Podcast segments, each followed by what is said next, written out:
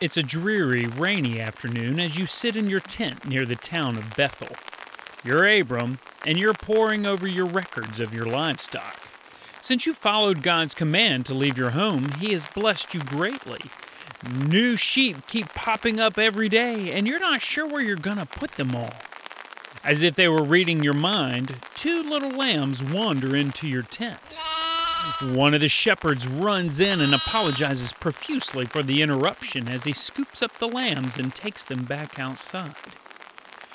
You are thankful for how many sheep you have, but it is causing problems with Lot, your nephew. Now that you both have so many sheep, there doesn't seem to be enough space for everyone. The sheep are producing conflict between the shepherds every day. First, there was the dispute over where all the sheep would get water. Then, when several sheep got sick, Lot's shepherds blamed your sheep for the illness. On top of that, your shepherds are complaining that Lot's sheep are too loud and causing anxiety in your sheep. You didn't know sheep could feel anxiety, but you learn something new every day. As you turn back to your records, you're interrupted again when one of the shepherds comes in complaining and says, They're at it again. They keep running our sheep off from the water. you instruct the shepherd to ask Lot to come to your tent. It's time for this conflict to be dealt with. What should you do? I'm Pastor Michael, and this is Chicken and Waffles, the Bible podcast for preteens, where learning and obeying God's Word creates preteens that are unique and unforgettable, just like Chicken and Waffles. What is up, everybody? Pastor Michael here, and I am so glad that you're joining me for another episode of Chicken and Waffles. Hey, shout out to Eliza, Kate, and Bennett. I heard from your mom the other day that you guys enjoy listening to Chicken and Waffles on the way home from school and then talk about it afterwards. You know, I love that you're willing and able to use your brain after a full day of school. Wow, thank you. You know what? If I had some chicken and waffle stickers, I'd come to your house right now and put them on your foreheads. Now, I don't know why I'd put them on your foreheads. That just seems like that would be fun to do but I appreciate you guys listening. Now, we are continuing on with our series on Abraham, and in Genesis 13, we find old Abe in some conflict with his nephew Lot. Now, they've both grown wealthy and they've got a lot of sheep. That seems normal, right? Can you imagine if we got wealthy today, we just had lots and lots of sheep? Yeah, that wouldn't really work. But that was the case for them. And their two sets of sheep, otherwise known as herds, uh, are were crowding each other out, and the result was that there was constant arguing and fighting and bickering between their shepherds. Now, as the leader of the family, Abram could have just laid down the law and told Lot, hey, your sheep don't matter as much as my sheep. They got to get out of here. Or he could have just told Lot what to do. Or he could have yelled at him until his face turned red. He could have done a lot of different things. But let's find out what decision he made. So we're going to read Genesis chapter 13, verses 8 and 9. Finally, Abram said to Lot, Let's not allow this conflict to come between us or our herdsmen. After all, we are close relatives. The whole countryside is open to you. Take your choice of any section of the land you want, and we will separate. If you want the land to the left, then I'll take the land on the right. If you prefer the land on the right, then I'll go to the left. All right, so as we jump into this passage, what is our first question? I want you to say it real quick. What's our first question that we ask? What does it mean? That's right, that's our chicken question. Now, I got a question for you.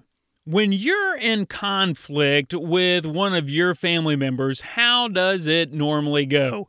You know, is it filled with peace and are you understanding? And, and does everyone have a fair share of expressing their thoughts? Or do you yell and there's screaming, maybe some fighting, and even somebody getting some noogies in there, right? Maybe you say something incredibly unkind. Yeah, maybe does that better describe what happens when you're in conflict? You know, I told y'all that I grew up, I had a pretty cool brother, right? He was a little bit older than me, but we didn't always get along. And one time I remember I was in his room. Now, I don't remember why I was in his room, but as the younger brother, you know what my job was always? Is annoying my older brother, right? That, that is, I joke with my oldest son that that is the job of every younger brother to annoy their older brother. Is that the right job to have? No, but it's just the job that younger brothers take up. And I was in his room and I annoyed him about something. I don't remember what, but I made him mad and then he made me madder and then uh, you know, it just kept escalating and there were some there was some yelling, some unkind things being said and finally I was like, "I'm through with this." And I walked across the hallway to my room and I slammed the door in his face because he wasn't about to let me get get away, right? And I thought I had the last word, but then then he just kicked my door and cracked it. He cracked my door. And you know, that's the way it happens sometimes in families, right? Family isn't always pretty. My family wasn't always pretty. We got along, but it wasn't always pretty. And I'm betting your family's not always pretty either, and that sometimes y'all don't get along. So, what can we learn from Abram from this passage?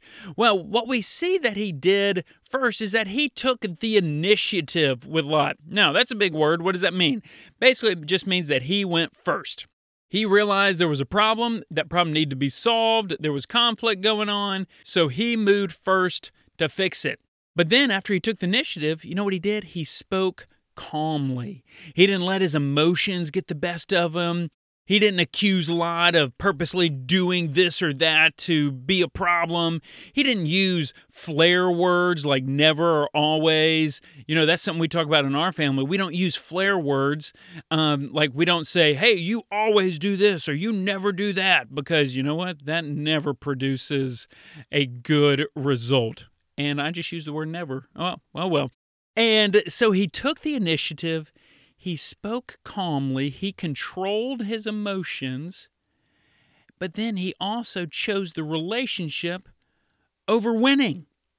You know, Abe could have chosen whatever land he wanted first. He was the guy in charge, but he allowed Lot to choose first.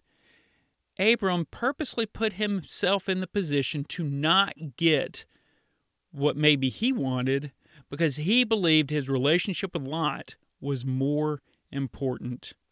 Now, do you know why typically whenever I get into an argument or conflict with someone, why I think I've got to win and I've I fight to win?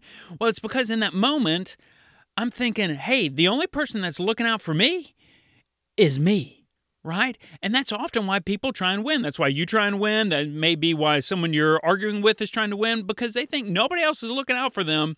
They've got to look out for themselves. But you know what? God's word tells us over and over that He is watching over His people and He's going to take care of them. And so Abram chose to be like, hey, Lot, I'm going to let you take the first stab at this, and I am going to take whatever is left because he valued the relationship and he was trusting God. Now, what was what was the result?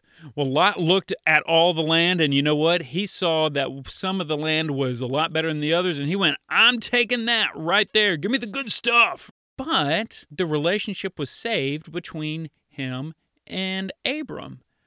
And then God spent four verses telling Abram that he was going to take care of him, that Abram didn't have anything to worry about. Remember, that's what we talked about. We're not the only ones looking out for ourselves, God is looking out for us, so we can trust him even in the middle of conflict. Here's what I want you to remember our big idea is that a calm response can eliminate conflict wow, right? You don't have to respond angrily or with a lot of emotion when you're in conflict. That often just makes it worse. If you respond calmly, it can eliminate that conflict.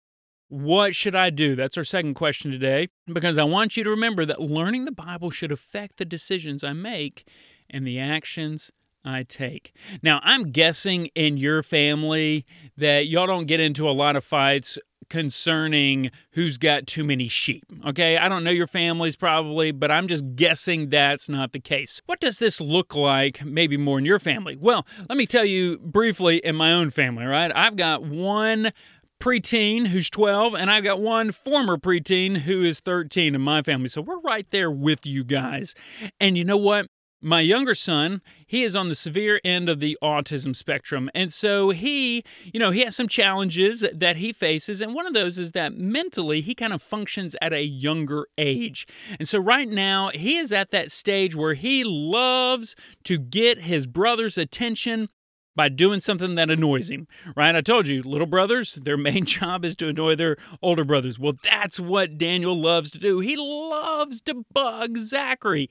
And he does it when Zachary's playing mini hoop in our kitchen, and Daniel will get the rebound. And then instead of like shooting the ball or giving it back to Zachary, you know what he does? He runs away with it. Yes, he runs away with it. And then Zachary's like, What? No, give me my ball back. You know, bring it back. And uh, so it gets a little animated there. And then he'll like chase after him and like tackle him and try and get the ball back. And then there's wrestling match. And all of the things that come with having boys. And so finally he gets the ball back. Then he goes back and shoots. And guess what? Daniel does it again. And they start the whole circle all over again. Well, the other day, Zachary, I was playing mini hoop with him, and Daniel got the ball and he ran off. And I was like, Zachary, hold up. Let's just look at him. Just look at him. Don't say a word, just look at him. And guess what? Daniel looked at us and then he hopped up and he brought the ball back to us.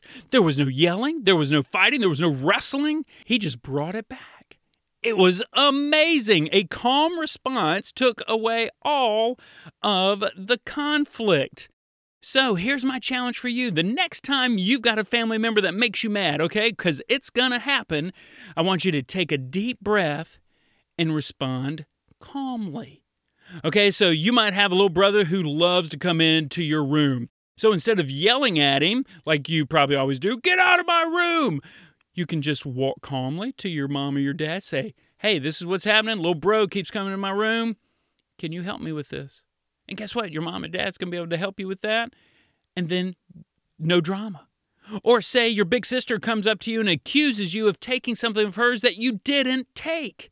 Well, instead of raising your voice and calling her a liar and yelling at her, you could calmly just say, Hey, I didn't take it, but I'll be happy to help you find it.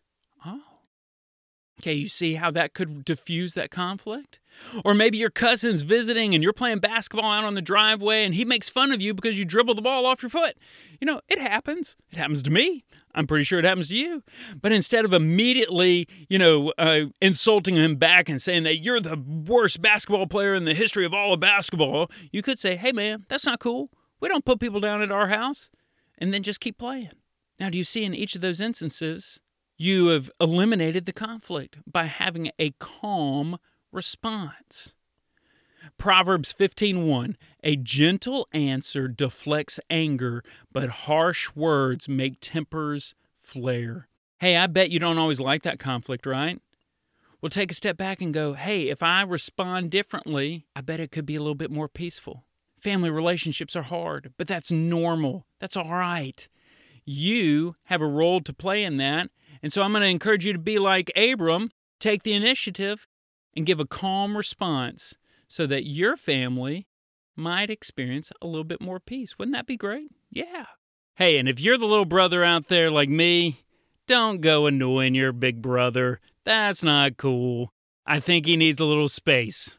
Thank you for joining me today. You know, whether you're on your way home from school like Eliza Kate and Bennett, or you're on your way to school, or you're just chilling in your room, I want you to know that God sees you he cares for you and He loves you. No matter what you've done or said, He will always love you. Remember, every time you learn and obey God's word, you're becoming unique and unforgettable, just like chicken and waffles. I'll see you next time.